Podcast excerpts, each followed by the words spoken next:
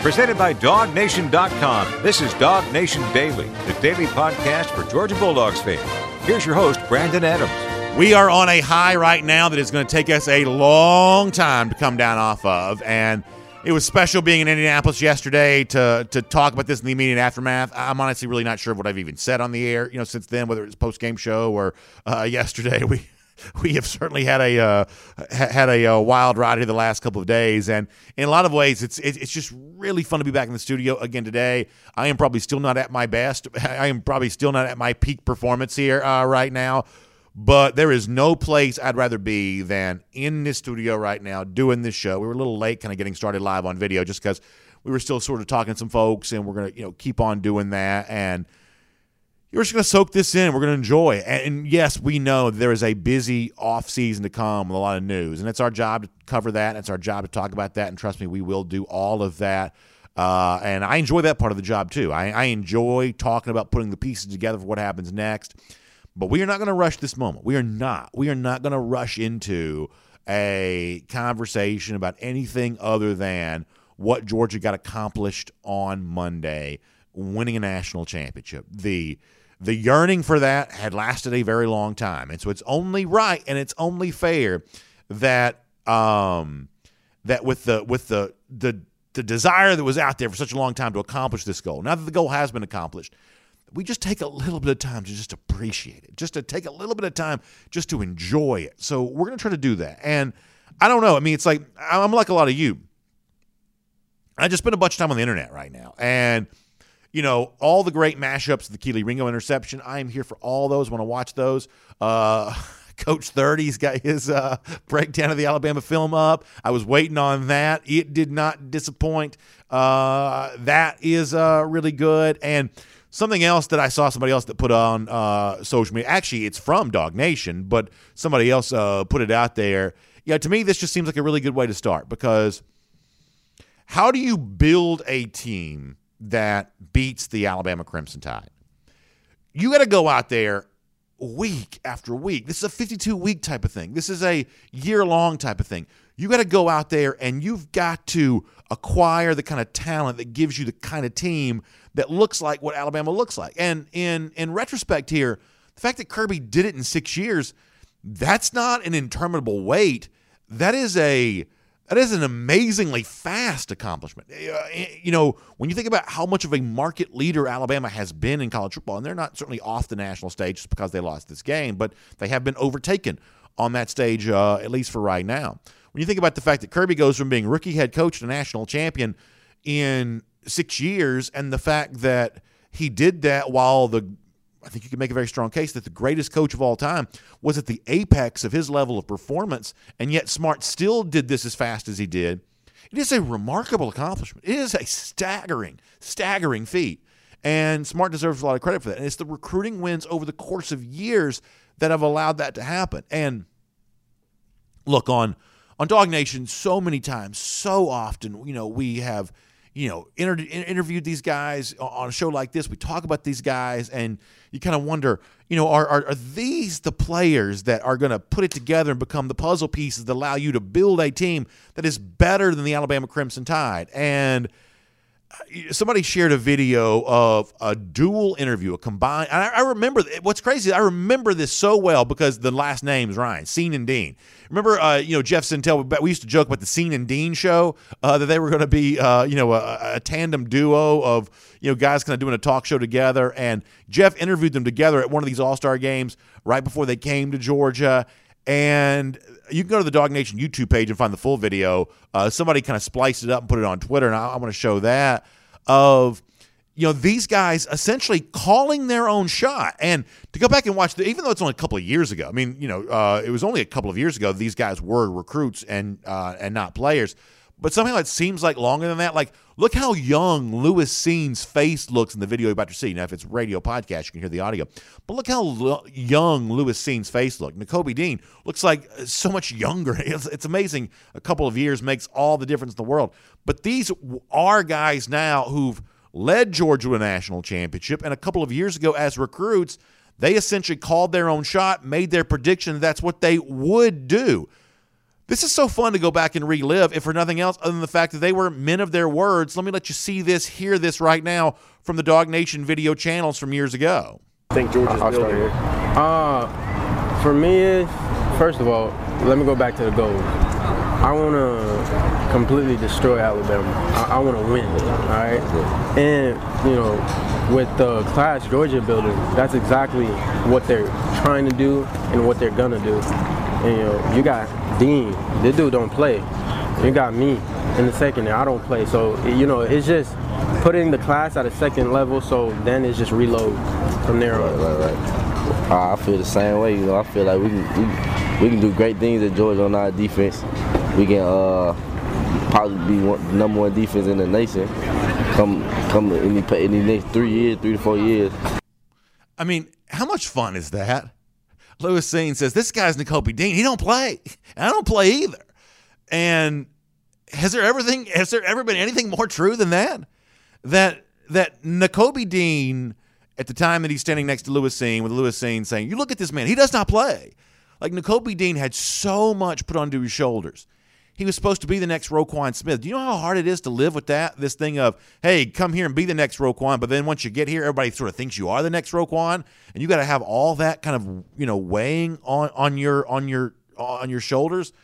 And you know, Nakobe goes out and wins the Butkus Award, which is what Roquan did. He's going to be a first round pick, which is what Roquan was, maybe even a very high first round pick, the way that Roquan was. And he also helps lead Georgia to the national championship. He's flying around the field. He's such a leader. There was that great moment where, and I don't even really know what necessarily uh, precipitated this, but at one point in time, he kind of you know gets you know into the face of Channing Tindall, and he wants something different from Tindall, and he really you know pushes him to be the best version of himself, and Tindall goes out next play and just like a missile right there on Bryce Young, and it's like you know here here are these two great guys, Tindall and and uh, and Dean, who just are constantly pushing each other to be the uh, best, and you know this that's the leader that Nakobe's grown into at Georgia. But in the video you just saw, for those of you who are watching on video, it's like he just looks so young. He just looks so young. It's only a couple of years ago, but he just looks so young. But Lewis Cine's like, you see this man right here? This guy's not going to play when he gets to Georgia. I'm not going to either.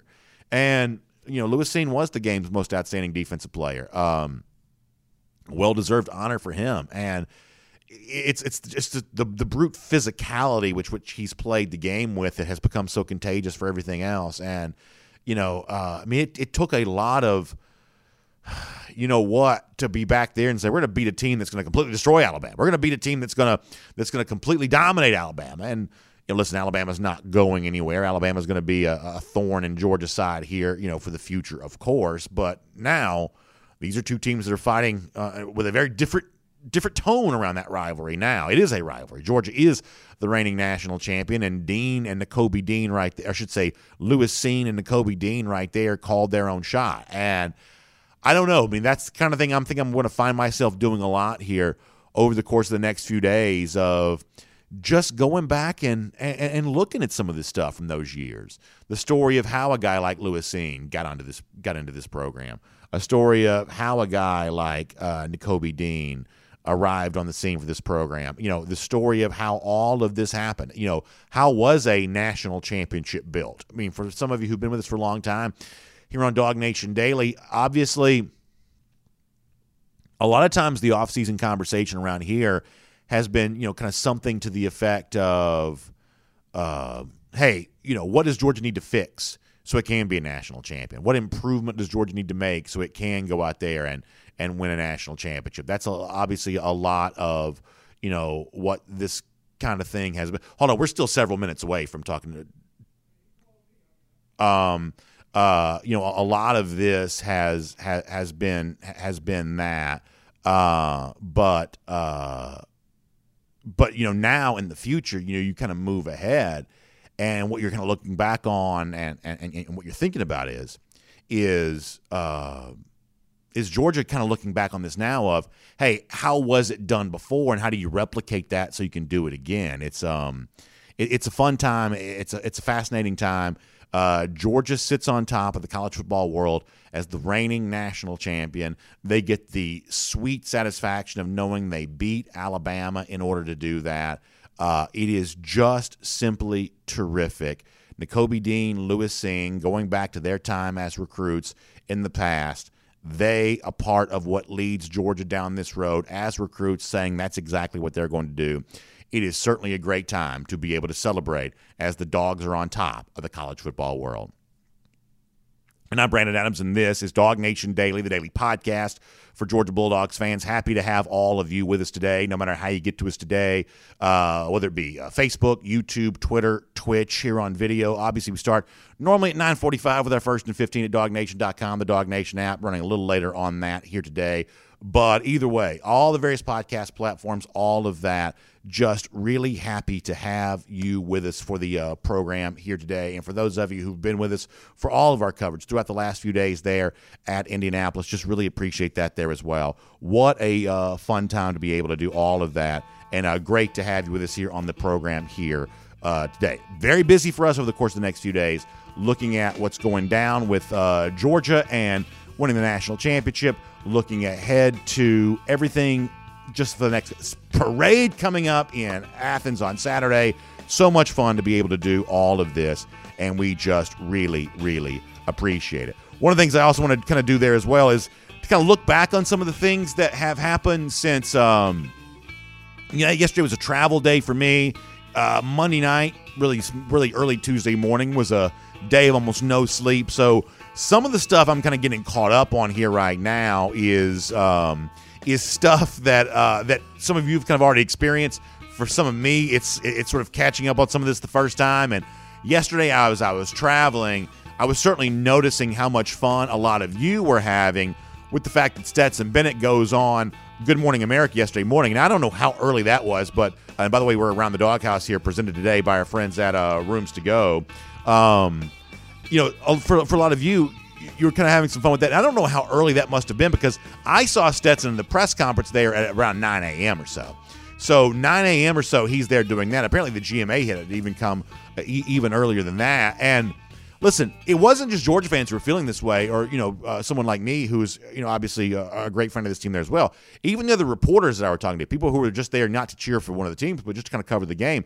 Even they were talking about how you know bleary eyed they were the next morning. Uh, for someone like me who was both you know a part of this and um, and, you know kind of really enjoying all of that.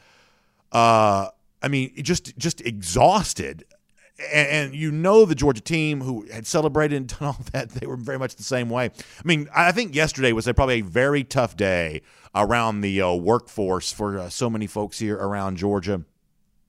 Just, uh, just absolutely crazy uh, with all of that. And so Stetson Bennett on Good Morning America, I think, uh, was probably a very good example of how a lot of Georgia fans felt yesterday. In fact, let's show you one of the images of this. I think I've got one of these we can show you. here. Here's where Around the Doghouse presented by Rooms to Go.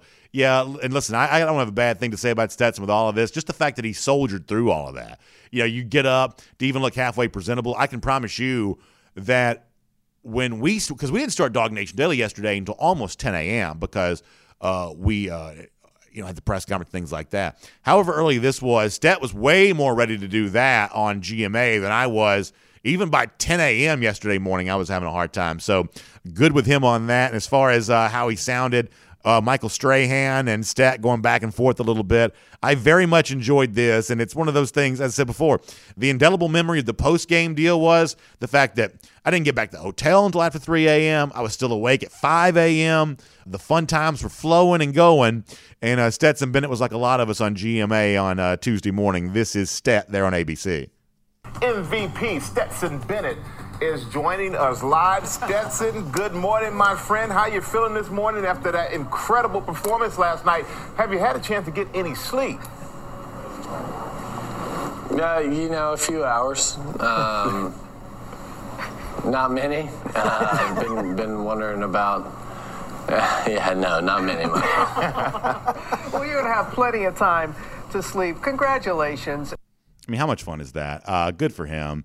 Uh, there was the, uh, I guess, the photo that's out there of him with the uh, bottle of Pappy Van Winkle uh, after the game, and listen, he earned that. It, it kind of reminds me a little bit of um, the same way that I guess what Joe Burrow was kind of in the locker room with the with the cigar. That was kind of the indelible moment after that uh, LSU title win in the 2019 season, and Stet kind of has his you know version of that after last night's game. And listen, he is a national champion forever. It is simply one of the greatest stories of, of all time, and uh, he's earned every right to appreciate it. I think one of the cool things about Bennett is the fact that I think he does have an appreciation for that, and I think that there's only a portion of that that he wants to invite us all to participate alongside with him. There is a, I think, a version of Stet's story that he enjoys keeping private, and I think he has every right to be able to do just that. Um, but but clearly he knows what it means to be a national championship winning quarterback. I thought it was really cool. And, and, we'll do a lot of this audio later on. Like, there's a lot of this that's going to be unpacked a lot in the uh, in the days to come. But one of the things that uh, that I really enjoyed about Bennett from the press conference on Tuesday morning was is that he was asked about, hey, does this make you the greatest Georgia quarterback of all time? And obviously, it was Aaron Murray was the first one to say that, and uh, Bennett and Murray have a relationship, and so Stetson said some very complimentary and kind things about Murray. But you could also tell in the way in which, and we'll play some of this audio for you eventually. You could also tell in the way in which that Bennett was answering that question that he also kind of has his own viewpoint, his own belief of of who the best quarterbacks in Georgia football history are, as someone who is one of those quarterbacks, but also as someone who grew up watching those quarterbacks. Much the same way if you and I were hanging out at a tailgate or if you and I were, you know, kind of hanging out at a bar, restaurant, you know, one of the weekends, one of these games, getting ready for the game, we would just sort of have a conversation, talk some Georgia football, and we'd have our opinions about, you know, who ranks where on the history of the program. You know, if we, you know, were to have those conversations, it's pretty clear that um, uh, that Stetson Bennett could be right there with us, right there with us, having that same conversation. That that that he would be right there with us, uh, able to have that same conversation. He's clearly got his own opinions about stuff like that, which I just really appreciate. Great stuff. Great moment from him there on Good Morning America. Just a lot of fun all the way around. We'll make that around the doghouse. It is uh, presented today by our friends at Rooms to Go, and of course. Rooms to go, great place to be when you're getting stocked up for the new year. A lot of you have that uh, resolution, that ambition here for the upcoming year to make your home look better. Well, obviously, rooms to go a great way to do all of that. Whether it's that one additional piece of furniture that you need or the entire room, that's what rooms to go is, after all, famous for. Whether it be bedroom furniture, living room furniture, dining room furniture. A lot of a lot of you want to take advantage of your outdoor living space here in the upcoming new year, trust me, after being in a freezing cold place like Indiana, I am glad to be back in a state where there is a lot of outdoor opportunities here this time of year. Of course, it's cold right now, but generally speaking, uh, Georgia, great place for all of that. And rooms to go, a great place for all of you for whatever your furniture needs might be. You can start your shopping experience online. You can start your uh, shopping experience online, roomstogo.com, or you can stop by and see them, you know, in their showroom. Just go by and feel and touch the furniture and be a part of that there. Uh, rooms to go, the place for all of that. Great to have them furnishing uh, around the doghouse for us here today. Also, still in Indianapolis, looking back on how it all gets done for the Georgia Bulldogs. Let's get ready now here on Dog Nation Daily to talk to Mike Griffith for the first time as the Georgia Bulldogs stand on top of the world as the reigning college football national champions. Here on Dog Nation Daily, our buddy Mike Griffith right now. From Athens and across the SEC or wherever the recruiting trail may lead, here's a DogNation.com insider. So, Mike has not come home from Indianapolis yet, but I think he is coming back here today. And Mike, are there still any Georgia fans left over? There's still any Georgia fans uh, dragging around Indy right now? Some of them may have uh, missed their flight or missed their bus or missed whatever. Um, there may be some Georgia fans that buy a house in Indy after uh, the city was so good to the dogs here this weekend. Boy, I'll tell you what, it was amazing. There's still there's still some remnants. There's confetti. You know, I walked across to that Circle City Mall. I had to I had to buy a suitcase to bring home all the the the extra stuff that we sure. you know picked up here in Indianapolis. Ba it was, it was I should have given it to you and Connor to put more freight in that that that van. You know, I know you were hauling the load as well. Sure. I mean, you, but to your point, I mean, I don't know if any of us can bring home enough of Indianapolis and the memories and and what we saw transpire. I mean, it, it was such a remarkable night. Um, the college football playoffs were were just unbelievable. Georgia didn't disappoint. I mean, yeah, we all you know, we all walked out of that Mercedes-Benz Stadium after the SEC championship game, kind of shaking our head, just not sure what was going to be next. But you know, Kirby Smart and those Bulldogs responded uh, like champions. I mean, they absolutely bulldozed Michigan. And you know, my first take was, "Geez, Michigan wasn't nearly as good as I thought." You know, upon second take, I'm thinking, "Holy cow!" the Georgia Bulldogs turned it up a, a completely another level, and you saw that. You saw that against Alabama because boy, that was a real uh, slobber knocker of a game. I mean, that's a nine to six game, Brandon. You know, with with three minutes left in the third quarter, it's nine to six. There hadn't been a touchdown scored Yeah. the first forty two minutes of that game. Yeah, I mean, I don't mind telling you that Georgia played way better defense against Bryce Young than I would have thought was possible. And I mean, in, in my wildest dreams, did I think that Georgia could go that long without yielding a touchdown to Alabama? No, I didn't. And yes, I know the Jameson Williams injury is a part of this story there as well. But frankly, if your offensive hopes rest on one player getting injured, then you're not as good as you think you are. First of all, to the Alabama folks who might be tuned in and listening to this. But the injury was, was an issue here. But even that said, you're still talking about the Heisman Trophy winning quarterback. I believe that Bryce Young would be the number one overall pick in the NFL draft. He was eligible to be in the draft this year. Other obviously others have said that there as well. That's how good that I think he is. And, and in a day and age which you're not supposed to be able to do this defensively, Kirby Smart had it told him over and over again, "Oh, you can't win national championships this way. You know, defense doesn't matter anymore." You know, the way in which the Georgia defense asserted itself in this game, Mike, I thought was even though I had high expectations for what Georgia could do defensively, they even exceeded all of that. I, I, I did not know it was that possible to play that well against a quarterback this good, but uh, Georgia clearly did and clearly went out there and got that done.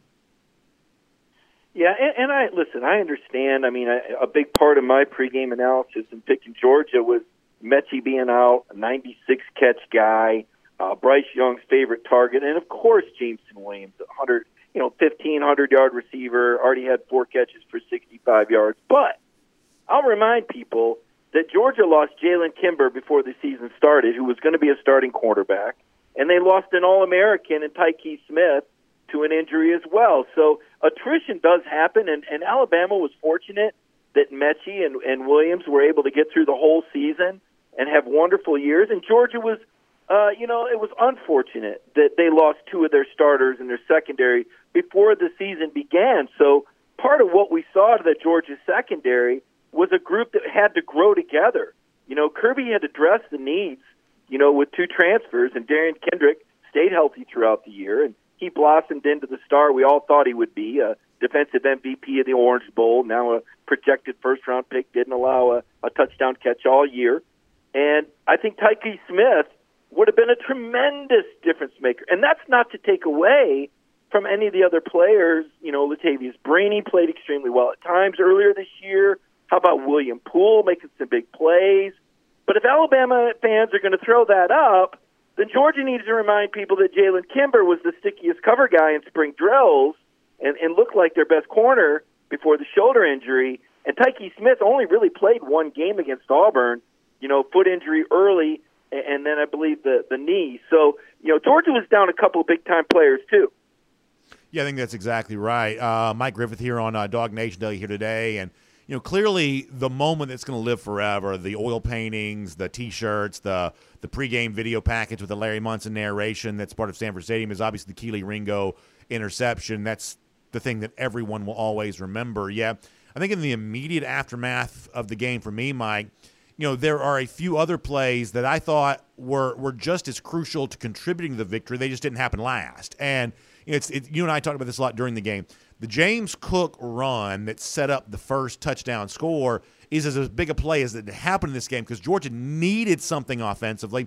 Frankly, I thought that Todd Monken, who I've had nothing but good things to say about as Georgia offensive coordinator, I thought that for some reason the running game was suspiciously absent from this game until the Cook run sets up the Zamir White touchdown, and obviously, and Georgia goes on to really get some tough, hard yards to kind of help salt this game away. But the Cook run here is huge. You know, the AD Mitchell touchdown, just given the fact that when when Mitchell first burst on the spring and uh, burst onto the scene in spring practice, there's this thought of, wow, could this unheralded recruit really be kind of a, a major part of Georgia's wide receiver rotation? Is this just a good spring story, or is this going to be a thing that uh, that actually carries into the season? We'll come to find out it did carry into the season. I think that AD Mitchell very quietly had a nice year for UGA, and then lo and behold, he catches a, a, a huge touchdown in the fourth quarter of the national championship game. Like that's an amazing moment you can kind of go the, the Brock Bowers touchdown on a kind of a gutsy third down call. You can go on and on about that. That that in the moment here, there were a few plays for me that did kind of stand there alongside the Ringo interception as, my gosh, this is Georgia history unfolding right before my eyes. Oh, there's no question. You know, it was the defense. Uh, you know, just so stubborn, keeping Alabama out of the. You know, Alabama's only touchdown came after the Bennett fumble on a 16-yard drive. Yeah, uh, they, they had to start at the 16. That's the only touchdown they got. I mean, uh, you know, that, that's that's pretty that's pretty remarkable, I think. So, um, yeah, I, I mean, the Pickens 52-yard catch yes. in the first half, I thought was big to kind of take the lid off the defense and maybe make those Bama safeties. And, and, and listen, Pete Golding and Bama do such a great job disguising defenses. It it made it really hard to, for Georgia to check into the right plays. And, and I think it, there was some confusion as there was the first game. Conversely, Bryce Young said he was confused by a lot of the things that Dan Lanning and, and Kirby were doing with the defense. So this was a big chess match. And, you know, it's interesting. Luke Fickell uh, said last, I'm trying to, the nights run together now, at, at the awards banquet for him, he was named the National Coach of the Year. He said he thought it was going to be a slugfest in the first half, and then the adjustments would kick in the second. He was right, but his point was these teams had each other so well scouted.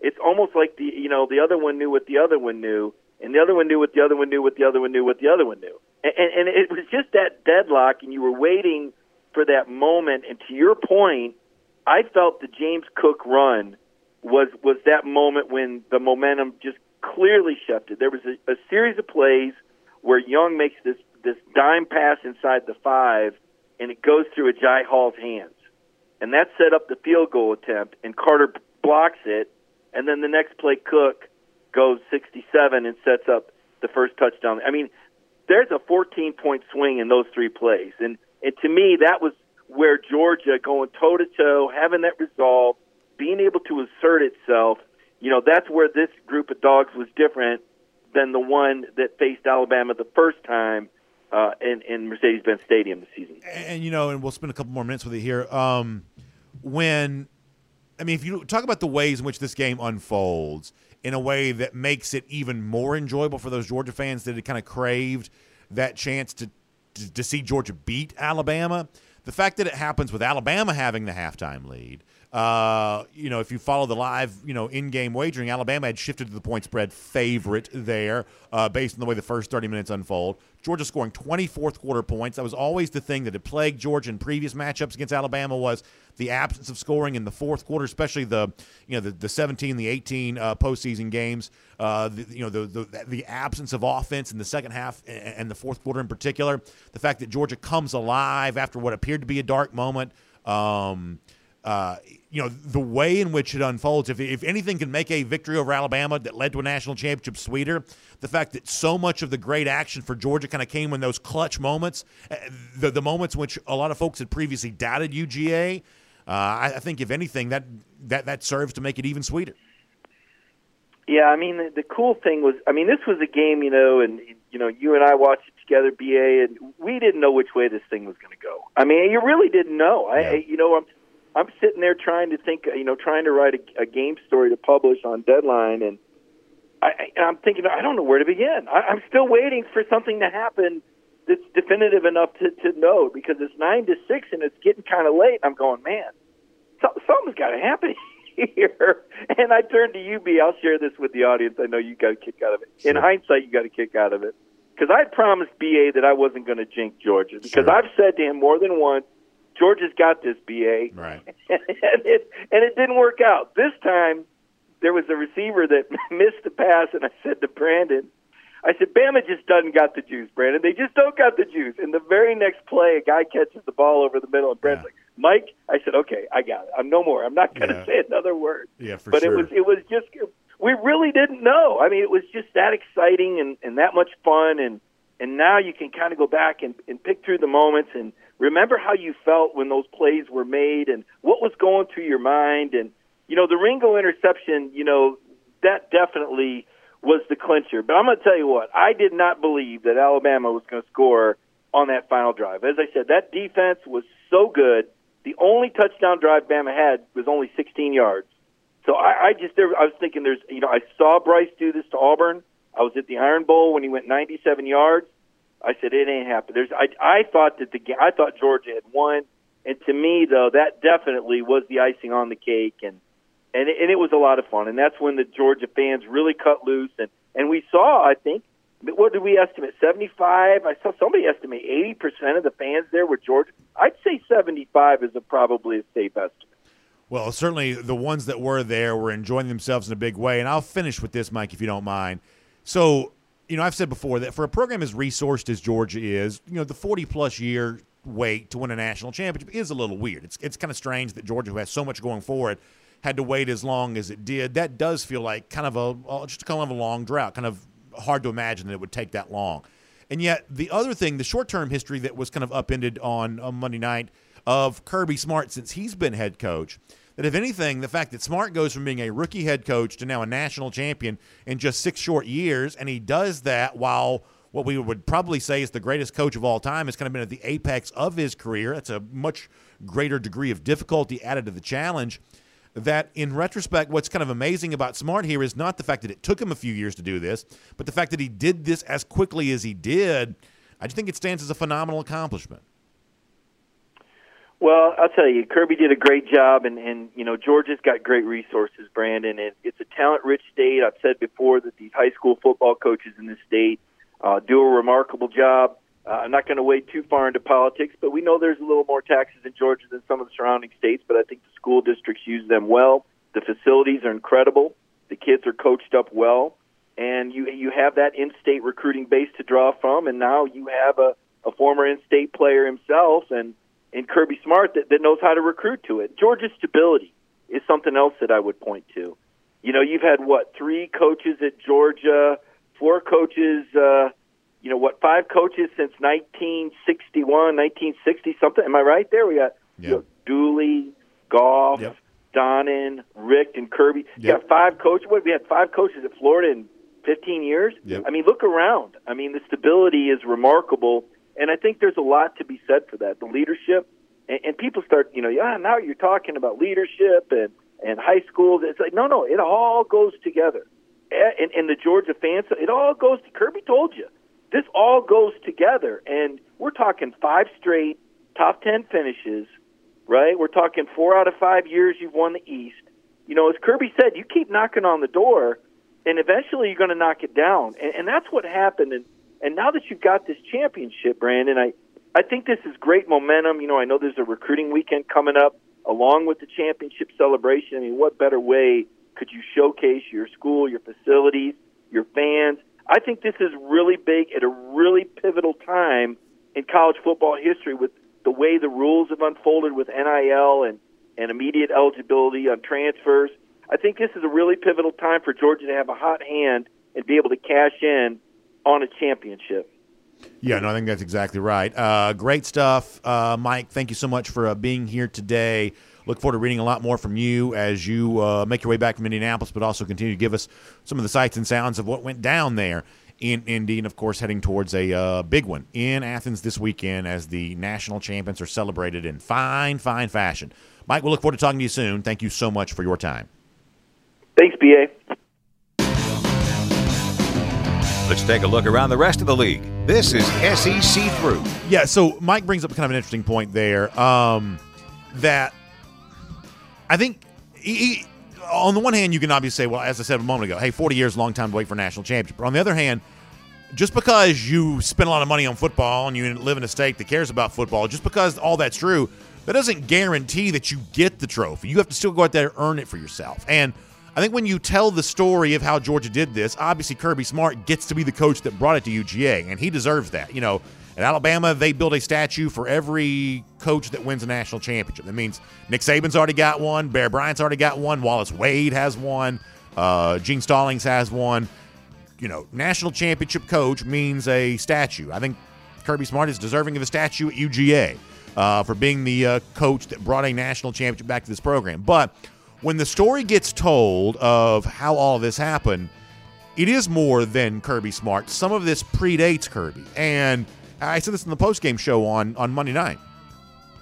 You know, Mark Richt gets some credit here because how does a coach like Kirby go from rookie to head coach in six years? Well, you better inherit a program that's not completely barren.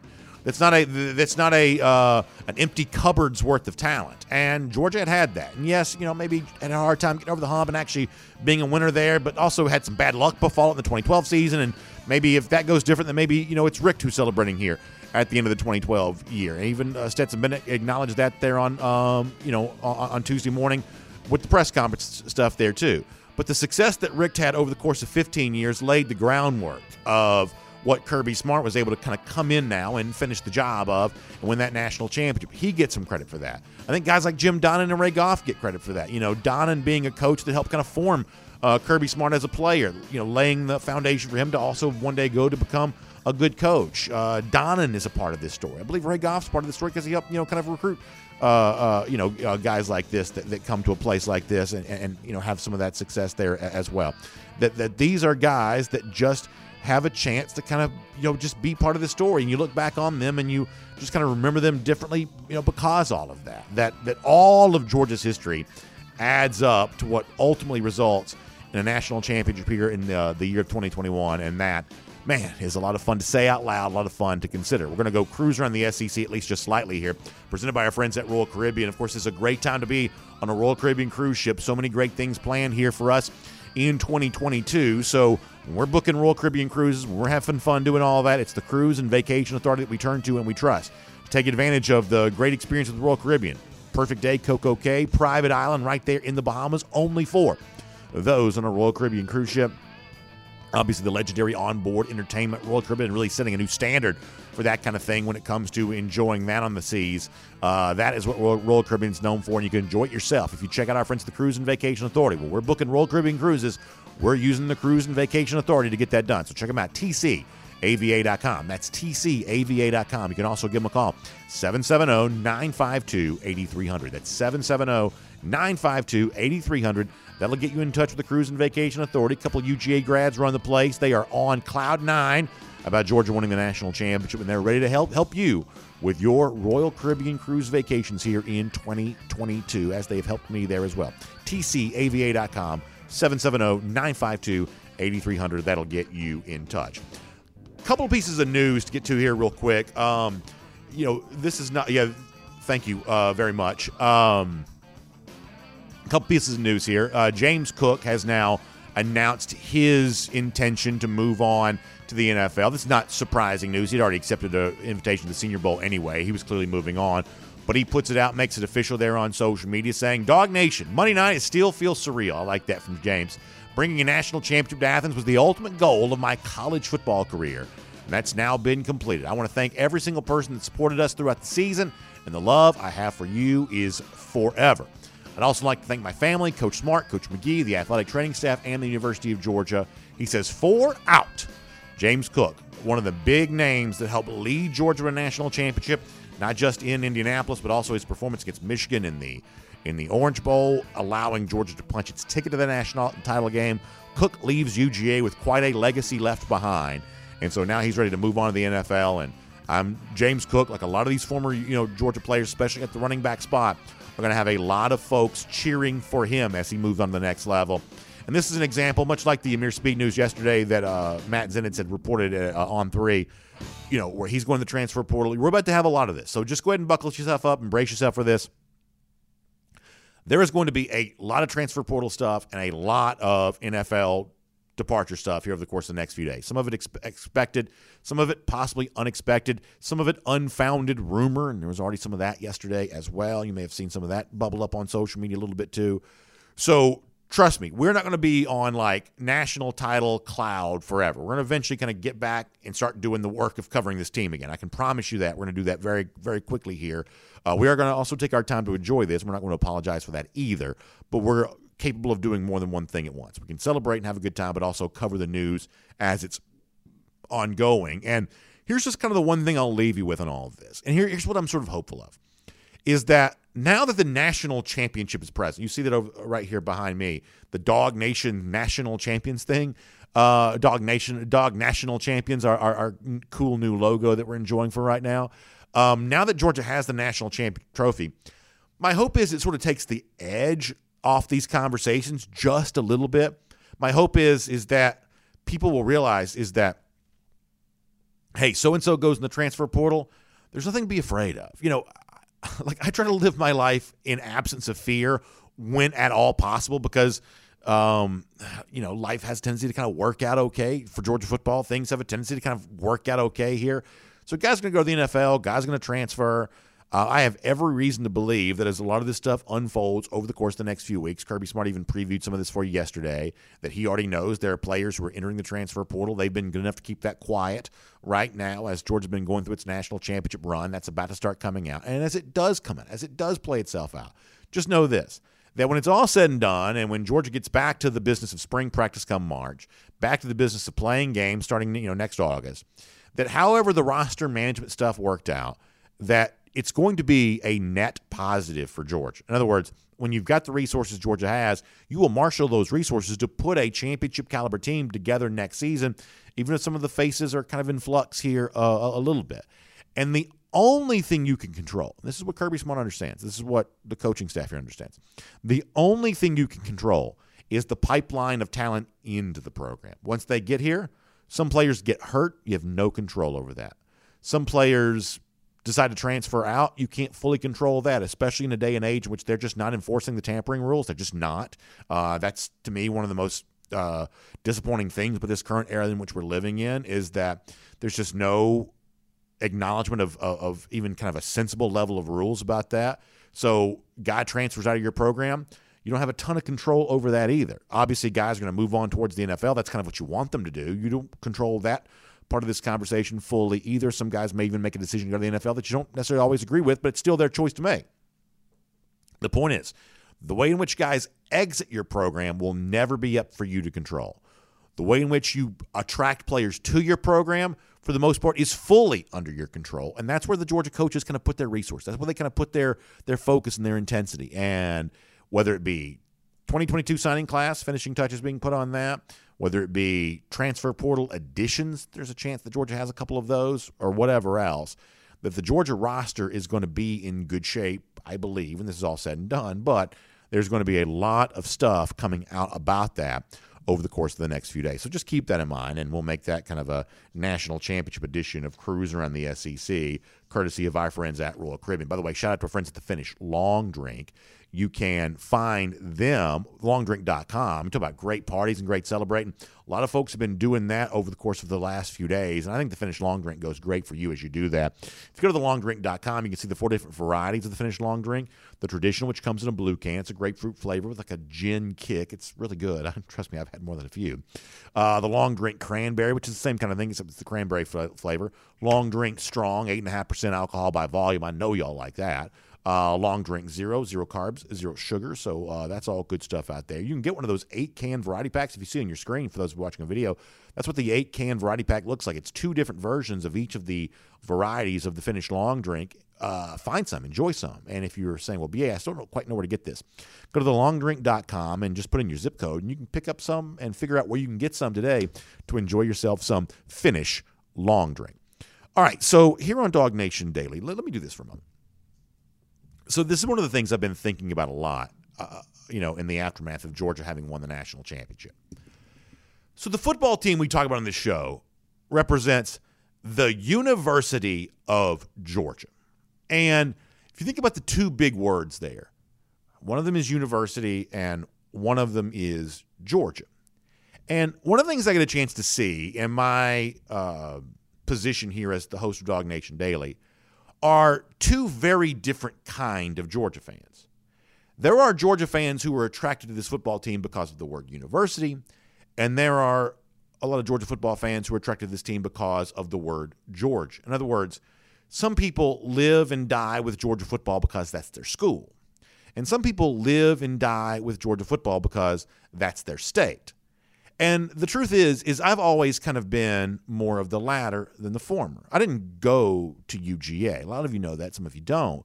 Um, fact matter is, even back in the '90s, uh, when the Hope Scholarship was first getting started, you know, Georgia's probably academically now in a different level uh, than where it once was. But even back then, I really couldn't go to Georgia. I um, wasn't a very good student. I mean, I passed, but I not not not a great student. You know, Georgia wasn't really an option for me uh, when I was you know coming out, out of high school, but Georgia football has always been my team. You know, I've told you my story about this before. My grandfather started taking me to games when I was about three years old. Sometimes my dad would be the one that took me to games, but it was really going to those games uh, with my family that that made me a Georgia football fan. And my dad didn't take me because he went to UGA. My granddad didn't either. They weren't college graduates. Uh, my family didn't really go to college. And I don't say that in a nothing against college, nothing against my family. Just that's not what my family had done. I was, I think, the first person in my family on either side, mother or father, to ever graduate college. Uh, and that's no great accomplishment because I didn't exactly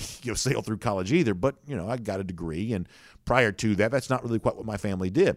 But but we loved Georgia football. You know, growing up, we were attracted to to to to the state of Georgia, the football team that represented the state. And you know, there's always been this thought of, well, you know, if you're if you're if Georgia's your school, if you graduated from there, that somehow you have a a special connection to the school that sometimes what's kind of thought of as like the sidewalk fan or the the pickup truck alumnus. Sometimes you kind of get you, you hear that phrase that having actually gotten some parchment from UGA, actually being a graduate from school like this, makes you a sort of special class of fan that the uh, uh, uh, that the other folks might not quite have. And I sort of understand where that comes from. I mean, trust me, I would be very proud to have a UGA diploma. I think that'd be a really cool thing to be able to put on the wall, to be able to have a diploma like that. Um, that's, I mean, my, my brother's got one. I've, I've got lots of family members uh, that have one now, and that's a that's a pretty cool thing. That's obviously a great network of of of. It, it's a great accomplishment just to go through the school, but it's also a great network that exists for you on the other side when you can say that you are a uh, UGA grad, and I certainly understand where that comes from. But here's the one distinction, one one difference I want to kind of draw up here just for a moment, which is that when you become a fan of a school because that's where you went, there is a certain extent to which you sort of choose that. And for a lot of folks in recent years, they've kind of chosen Georgia because it was cool. I mean, we know this in the case of Alabama, right? That Alabama's enrollment numbers have gone up. Alabama's uh, applications for enrollment have gone way up over the course of the last few years because for a lot of folks, why would I not want to go to a school that's winning a bunch of national champions? Why would I not want to do that? Of course, this is look look how much fun it would be to to go to a place like Alabama. Clearly, I want to go there. Clearly, I want to do that, and that's you know kind of you know kind of kind of what they've done. That that when you choose your school and become a fan of the school you choose, you know the the coolness of the school you choose is kind of baked into that. But for someone like me and for many of the folks who are watching us right now, um, Georgia football sort of chosen for us. Had no control over where I was born. I had no control over the the sports fandom that existed in my family before I came around. I kind of inherited all of this, and so um, there was never an option for me to to cheer for any other team. There, there, there's actually a level of depth to those who are connected to UGA because of the state of Georgia that's a little bit different than um, th- than those who maybe just sort of chose it as a school because of the uh, of the marketing reasons that you might have you know chosen the school that, that you chose. So all of that is just kind of a long-winded way to say this. As someone who is a Georgian and as someone who loves Georgia football because it represents the state of Georgia, the thing that I really am so happy about right now is how Georgia all of this is. And, you know, we've gotten that from Stetson Bennett here over the course of the last few days. And I said before, at a certain point in time, we're going to play a lot of the audio of Bennett and some of the things that he said as of late. This is clearly a guy that's not just proud to be, you know, from the University of Georgia.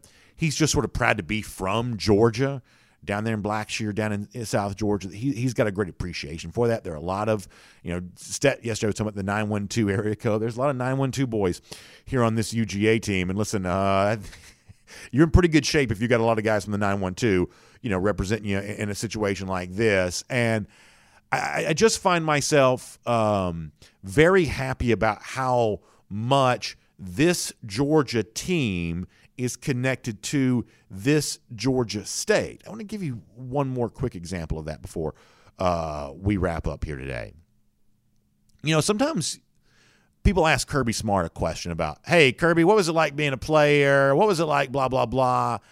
And listen, Kirby's just going to be Kirby all the time, right? And I mean that, you know, in the in the most loving sense possible. I mean, like there is only so much cooperation Kirby's ever going to give the media when Kirby kind of perceives that the media might be trying to construct a narrative. Kirby is just not going to cooperate with that kind of stuff very much.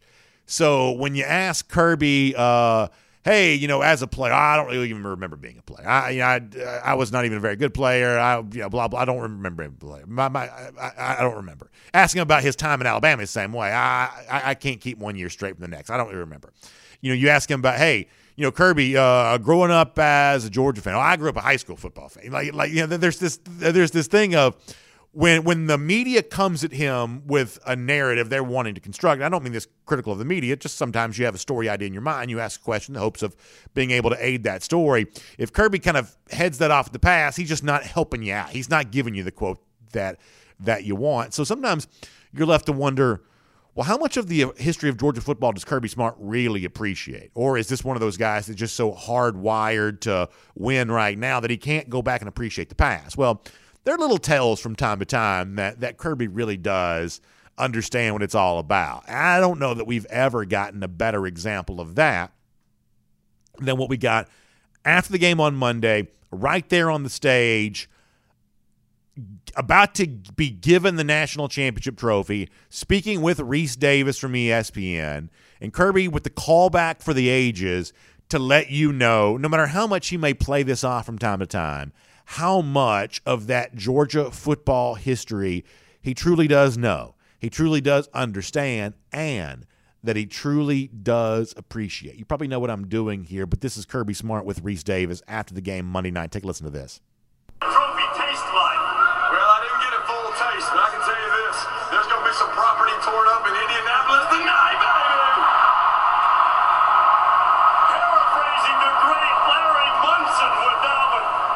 So that's not the world's greatest audio because it was pulled off the TV broadcast. But the point is, is that right there uh, in that moment, Kirby was at the ready with the uh, Larry Munson line going back to the 1980 Georgia Florida game about some property destroyed tonight. Now, it was also kind of funny to see the way which cancel culture kind of uh, uh, circled around Kirby after saying that. What's he? He's uh, he's uh, trying to inspire these Georgia fans to break the law. No, no, no, that's not what this was. Every Georgia fan in the world knew exactly what Kirby was referencing there. Credit to Rece uh, Davis for being aware of that there too. This is the callback to Larry Munson. But the point here is is that you don't get more Georgia than Kirby Smart. Not just UGA. Kirby's a proud alumnus of the, of the University of Georgia. Uh, his wife, obviously, a proud alumna uh, there as well. They're they're UGA people through and through. But there's also a little Bainbridge that comes out in a moment like that, which I kind of appreciate there as well. That he was built by more than just his time at UGA. He was built by his time growing up in Bainbridge, and there are a lot of Bainbridge folks that didn't graduate from Georgia but still love Georgia football. And Stetson Bennett's kind of the same way. You know, a lot of folks down there in that part of the state who love UGA because of the Georgia, and they would have been, you know, fine and proud to be a graduate of the school there too, but their life kind of took them in a little bit different direction. Stetson Bennett's kind of for those people. And, you know, hopefully on a show like this, we do a pretty good job of sort of being for both of those versions of UGA too. For the people who are proud of the university and for the people who are proud of the state, you know, everybody comes together and says, national champions right now. So so the, the the bottom line on all this is I am really happy with how UGA, the the university shaped Kirby Smart, but I'm also pretty proud of the way the state shaped him long before that. And for a lot of folks whose connection uh, to this team, as as Jason Aldean would have said, the dirt they were raised on. For for for a lot of folks whose connection to UGA is because of that. This is a this is a special moment for them there too. And with that, we'll get ready to wrap things up. Um, so yeah, uh, really good stuff all the way around. By the way, check out BetUS online, betus.com. You can uh, find them there. Use the promo code DN125 and get yourself some big savings. Uh, how about 125% sign up bonus when you use that today? Uh, BetUS.com for a lot more on that. Promo code DN125. Make sure you take advantage of that. I'll also leave you with this warning if you're not a Georgia fan. Georgia fans were obnoxious before. What is the next 365 days going to be like for Auburn fans, for Georgia Tech fans, for Alabama fans, and for those lousy, stinking Gators who are about to get even lousier. Because heading towards Jacksonville in 290 days, a mean machine in red and black with plenty of gold.